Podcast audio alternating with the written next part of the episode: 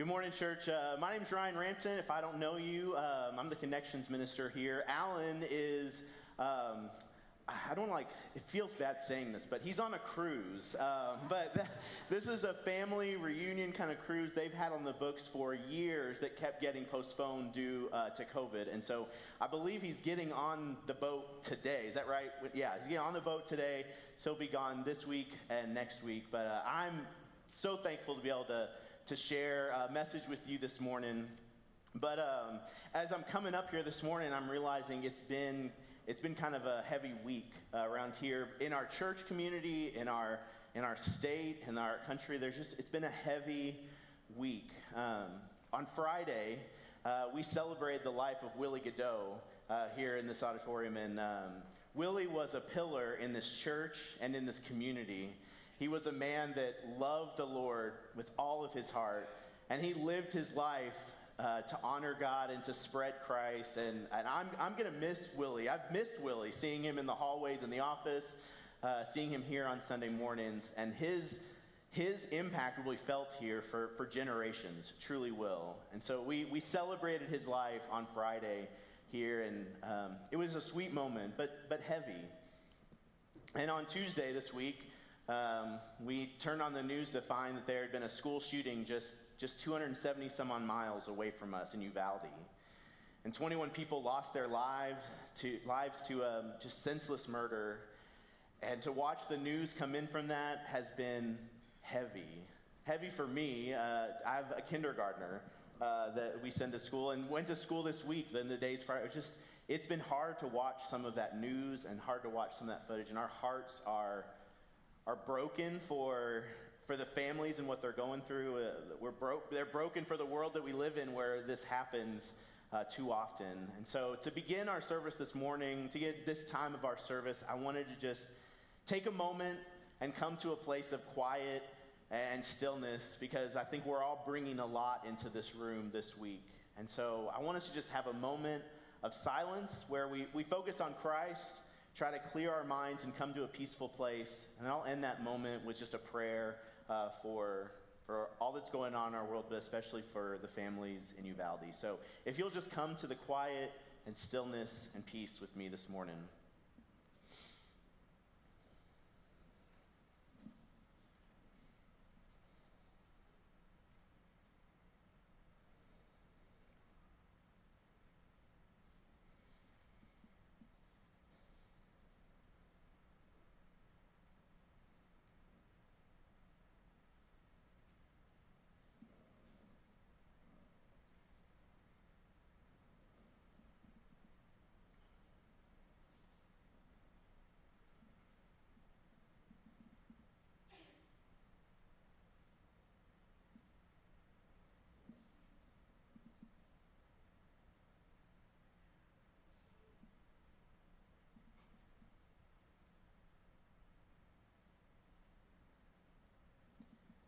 Our holy and merciful Father, we bring all that's heavy on our hearts to you and just lay it at your feet.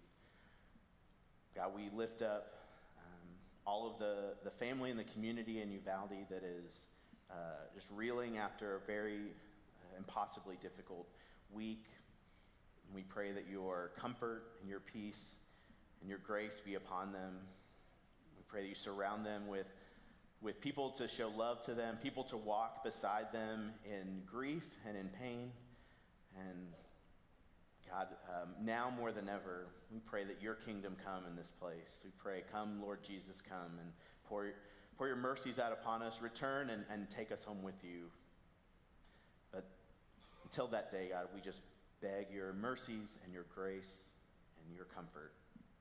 It's in your Son, Jesus' name, that we pray. Amen. So, sitting in silence, I'm wondering how, uh, how that is for you, how you experience moments of silence. If, if you're like me, as I sit in silence, even if I'm trying really hard to focus on something, I can't help but other thoughts come into my head. And like things that I'm not even meaning to think about or, or meaning to come into my brain, all of a sudden will flood my brain and before I know it, I can't think of anything else but that thing that has just entered my brain. It makes me think of the movie Inside Out, when um, that, that gum commercial song keeps popping into some, to, the, to Riley's head. And at moments that that's nothing like what's on her mind, but that gum song comes into your head. Maybe that happens to you today with uh, jingles or uh, like TikToks that come in. Uh, maybe they uh, come into your brain. It's so interesting how a thought can overtake our minds, and without even realizing it, sometimes our focus is totally consumed by this thing that has just popped into our head. And this morning, I want to I want to talk about that a little bit in light of something that we see in Psalm 23, uh, and also something that uh, that I've read recently by Louie Giglio that really impacted me. So let's look at uh, Psalm 23 together. We've been singing the words to this song throughout the service today. And this is such a well known passage. We, we memorize this passage, we teach this passage. You might have at one time had like a cross stitch of this passage hanging in your house. Anybody have a cross stitch hanging in your house of this passage? I, we did. My mom was a big cross stitcher. And it speaks to us. I think this passage speaks to us and the heaviness that we feel um, and paints a picture of something that I want us to be aware of today. So let's read uh, Psalm 23 together and, and try to hear it this morning with, with fresh ears. The Lord is my shepherd, I lack nothing. He makes me lie down in green pastures. He leads me beside quiet waters, and he refreshes my soul. He guides me along the right paths for his name's sake. And even though I walk through the darkest valley, I will fear no evil, for you are with me. Your rod and your staff, they comfort me. You prepare a table before me in the presence of my enemies. You anoint my head with oil, and my cup overflows. Surely your goodness and love will follow me all the days of my life, and I will dwell in the house of the Lord forever. There's this beautiful image of the Lord being our shepherd, right? He, he guides us and he leads us. In one hand, he holds a shepherd's crook that he can use to, to nudge us in the right direction, to maybe grab onto us and keep us from going a certain direction. But in the other hand, he's got a rod and with that rod, he can use it to fight off enemies, to fight off something that is going to attack us. And we have this beautiful image of a good, good shepherd. But then David paints this picture for us You prepare a table before me in the presence of my enemies. So the Lord, the creator of all things, has prepared a table for you. Some translations say that he's prepared a feast for you. A table that I'm sure is set and prepared for a meal for two, set with all of your favorite foods and plenty of it. Maybe a table somewhat similar to this one right here, with two place settings. And he's sitting there inviting you to this table. Now, you would think that this table, we imagine it, would be set in a really majestic location, right? It's outdoors, there's like rolling meadows, there's mountains in the backgrounds. Julie Andrews is singing The Hills Are Alive with the sound of music. I mean, you, it's picturesque. But that's not where this table is sitting. The table is set in the presence of our enemies. So you're at a meal with the King of Kings and the Lord of Lords, and surrounding you watching you are your enemies. Those that would wish you harm, those that would wish you pain, to bring about worry and fear and anxiety into your life. The very enemies that want nothing more than death and destruction for this world are sitting in your presence. The table that is set for you and the Lord is sitting in the presence of your enemies. So this table is in a little bit of a precarious place, right? Because it could be so easy for one of these enemies that you're in the presence of that's surrounding you to just pull up a seat at your table and come and sit right next to you. And then all of a sudden, the things that the enemy wants to tell you pull your focus away from the Lord that you're sitting with at the table. And he can be so sly to, to get into your brain, to get into your head, and pull your focus away. Maybe sounds a little something like this. Man, there's so much on your plate right now. If you don't if you don't finish these things, if you don't accomplish that, then you're nothing. You're nothing if you don't if you don't achieve this. Look at look at that guy over there. Look at the house that he lives in. His house is so much bigger than your house. Wouldn't it be nice if like you could have a, a little bit bigger house, a little bit nicer car, more, more, like, more like that guy? yeah, I wish we were more like him, and we'd be happy. Hey, grab your phone. Pick, pick up your phone and send that text message to her. It's flirty, but you know, it's just fun. No one's ever to know, and it'll feel so good to have that attention given to you. No one's to know. Just, just, just send that text message, man. No, it's not a big deal. Do, do you see her over there? Do you see her? You know, did you hear who she voted for and the things that she believes? Someone like that isn't to be trusted. I, I, I think that person, that kind of person's an idiot. And, and we definitely don't need to uh, give any effort or time to getting to know that person because they're dumb. We don't need to talk to them. Did you see the news this week? Man, there is no hope. There's no hope in this world. We're all alone. There's nowhere we can be safe. There's no hope. Man, the devil can be sneaky, y'all, to try to give us messages and tell us things, to get us to take our focus away from who we're sitting at the table with, to, from the Lord who wants to have this meal and this time with us. And he's been good at it. He's really good at it. He's been doing it for years. He's been doing it since the beginning of time. Think of Adam and Eve in the garden. The enemy literally slithers up to Eve and tells her, You can eat that fruit. Surely you're not going to die if you eat that fruit. Go ahead and do it. She gives the enemy a seat at her table. And then what happens? She eats the fruit, Adam eats the fruit, they're kicked out of the garden, and there's a curse upon all of humanity in the world. And think of Moses. He's standing in front of the burning bush, and God's giving him this lofty task that he's going to set all of the Israelites free from captivity and in that moment, I really think the enemy is in Moses' ear. And he's telling Moses, You can't speak well. Do these people know who you are? And thankfully, Moses says those things out loud to God, and God's able to come. But, but in that moment, the enemy's trying to get a seat there. He's trying to thwart the plans of God in that moment with Moses. Even Jesus has to deal with keeping the enemy at bay when he's tempted by the devil in, in Scripture. The devil wants him to do what's best for himself. He wants him to save himself. And, and he's trying to get in there in that moment and thwart the will of God in that moment. And we see it all too often today.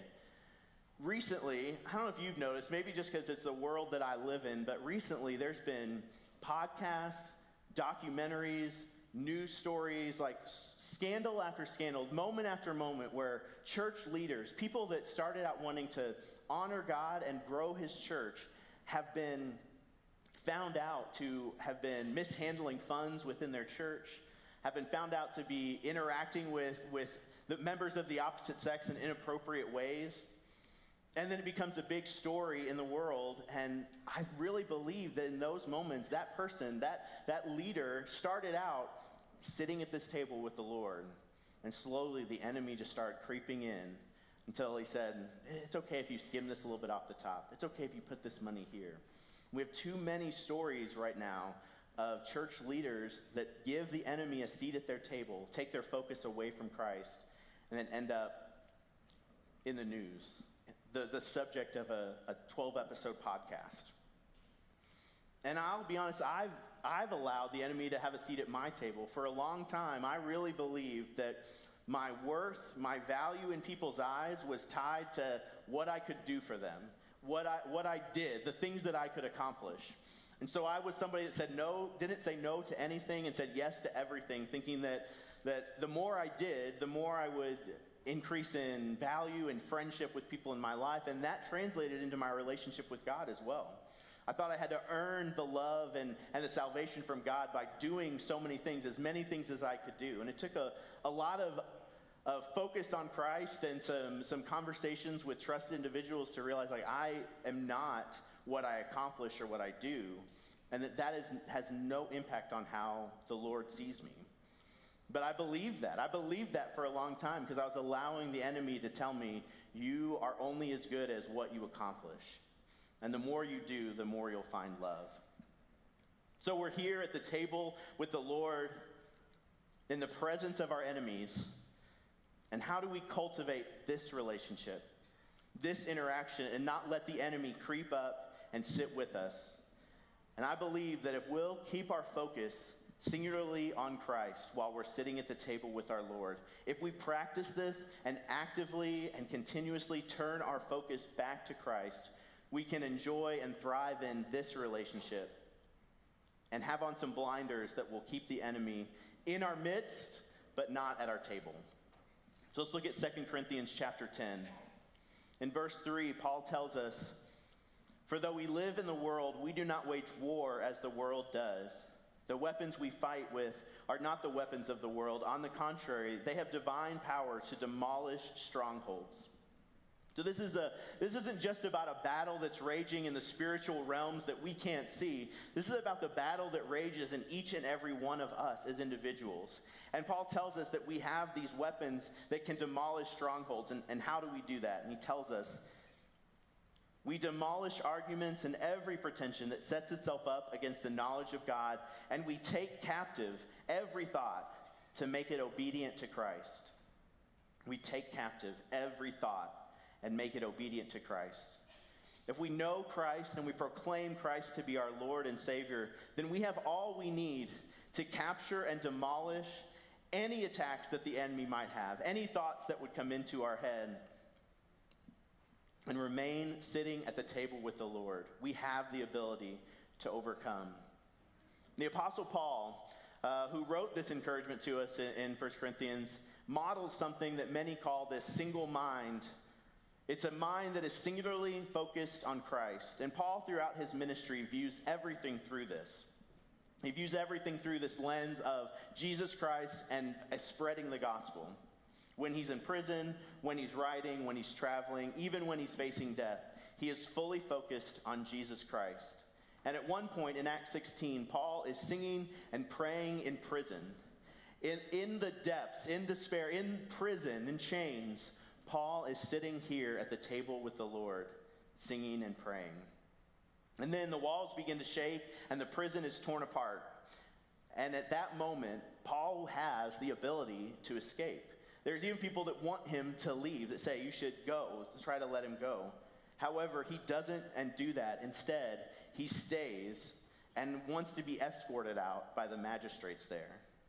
And he does this because of the single mind of Christ that he has. He wants he wants to, the people to see him be released. Because if he's not, if he just goes, then he could be called an escaped convict. He could be called someone not to be trusted, and his message wouldn't be trusted. And so he says that he's going to stay there and not run away, even though that means he'll be physically uh, restrained or even hurt. Now, what if Paul didn't have this single minded focus, right? It would be so easy for the enemy to creep up and say, You don't know these people anything. You need to do what's best for you. Get out of here. Run away. Take care of yourself first. You don't owe these people anything. But the enemy can creep up unnoticed and often tempt us to do what's best for our own well being, to do what we want selfishly. And here, Paul rests at the table with the Lord and says, I'll wait, I'll stay here. And the single mind is a powerful tool in demolishing the messages that the enemy tries to give us. If we're able to focus on Christ and view all that we see, all that we think, all that we hear, all that we feel through this lens of the crucified Savior, we'll be able to recognize when the enemy is creeping up and then recalibrate our focus back to Christ. And this isn't something that comes naturally to us, right? In fact, it's something that's very difficult to do because our brains, our minds are so complex and they're ever, ever increasingly full of more and more things. It can be easy for things, the messages the enemy's trying to give us to get lost in just everything that's going on and then kind of come back to it every so often until it just takes root in us. Think back to the moment of silence we had in the beginning. How many just thoughts were coming into your head? How many things were, were being thought about in that one moment? Even standing up here in front of you, I can confess that even in that moment, I had this like thought. I was thinking about how this thing feels on my ear. I was wondering if Lucy had stayed in church to see her dad preach or gone to kids' worship. Like, those are the thoughts that were entering my mind at that time. I think she left. She didn't want to stay to. Um, but it's in those moments of silence where we can practice, we can train ourselves to focus on Christ.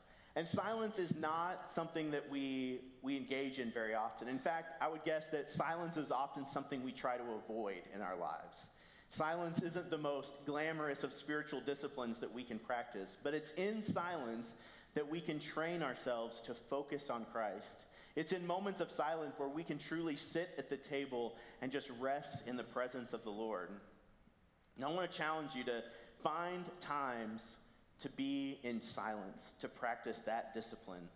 It, it's a spiritual discipline that we can practice. Oftentimes in Scripture, we see Jesus retreating to moments of solitude and silence in order to recenter himself on the, the task that's at hand and his heavenly Father. When you're working to focus on Christ, to have that single mind, Oftentimes, when that other thought comes in, in moments of silence, we can recognize that it's there, we can acknowledge that thought, and then take it captive and put it away. And when we can learn to do that in silence, to work on this single mind of Christ in silence, when there's tragedy, when there's chaos, when the world is, is going crazy all around us, we will be more able to keep our focus on Christ in those moments because in moments of silence, we've trained ourselves on how to do that. I think about, I think about uh, Willie when I think about the single mind of Christ. And if you knew Willie Godot, you knew that he was viewing everything through the lens of Jesus Christ. Every moment was an opportunity to focus on Christ, to share Christ. Um, he, was, he was a man that was, had his focus, that spent time with the Lord and you could tell that just in the way that he lived. The good news is this it's this difficult thing to keep Christ as the focus is that we don't have to do this all alone. We've got the Holy Spirit living within us. And Christ has already won the victory. He's won the victory over the enemy. He's won the victory over death when he, when he rose from the grave. And the grave and the power that rose Jesus from the dead is the same power that lives inside each and every one of us. Romans 8:11 assures us of this. We have power over the enemy and his ways of getting into our head and to our heart and turning our focus away from Christ. And we've accepted Christ, that single mind is possible. We have the power to kick the enemy out of our table and focus on Christ. Now, the single focus doesn't mean that that's the only thing we do at all times, that we become um, a monk or someone that just retreats into silence all the time and never engages with the world. But the single mind is something that can and should permeate every single part of our life. So if you're a parent, and that is a great deal of your focus at this time in your lives is parenting your kids, how would, the, how would you be as a parent if you viewed all of your interactions with your children, all these moments through the lens of Christ, if you come to the table and sit with Christ and then are going to your children to parent and engage with them, how can a single mind of Christ impact you as a parent? And at work, when we've got a million things on our plate to deal with, how would we be as an as a employee, as someone that volunteers or whatever it is you do in this community, if Christ was your main focus? If you were coming to the table and spending time with Christ, then going out into the world, how would that change if you were, fo- were single-mindedly focused on Christ at all, all times of your day? Now think about our students that are in, with us this morning, and they're, it's, it's summertime. We're finally through the school year and it's summer. And summer has a wealth of opportunities in front of you to, uh, to do so many different things. But how can you make this summer an opportunity to draw closer to Christ and view Him and view Christ as a part of all the things that you'll be doing this summer? Every moment that we have is an opportunity to have the single mind of Christ. And this focus on Christ it also doesn't mean that we won't have hardships or difficulty or pain in our life. We absolutely will. We're guaranteed of that. But it does mean that when times come that are difficult, we can find ourselves at the table with Christ. And all moments can be an opportunity for deeper connection, deeper peace, joy, comfort, and love from our Good Shepherd. So, I want to look at Psalms 23 one more time. And I'm going to read it from a different translation. I'm going to read it from the message. And as you listen to these words, imagine sitting with the Lord and saying these things to him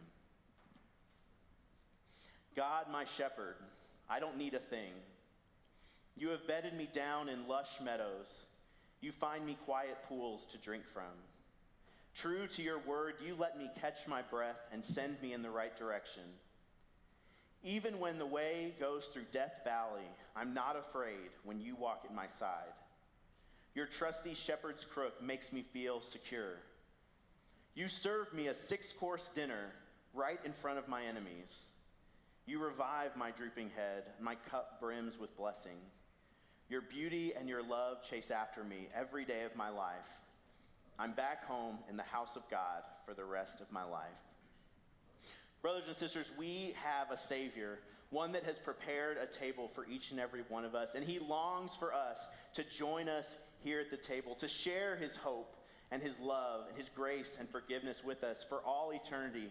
And what a beautiful prospect that is to sit with our Lord with a singular focus on Him while the enemy looks on and shudders because the mind of Christ demolishes his power and control over us, and slowly and, and, and in a small way, he loses his grip on this world. So I want to ask that you stand up as I read this benediction this morning. May you this week hear the voice of the Lord as you sit in his presence and commune with him. May you look to Christ in times of joy and cry out to him in times of pain and heartache. May you find your place at the table with our Lord and find hope, healing, love, and truth in his presence. And may we sit in the presence of our enemies and have no fear because the Lord truly is our shepherd.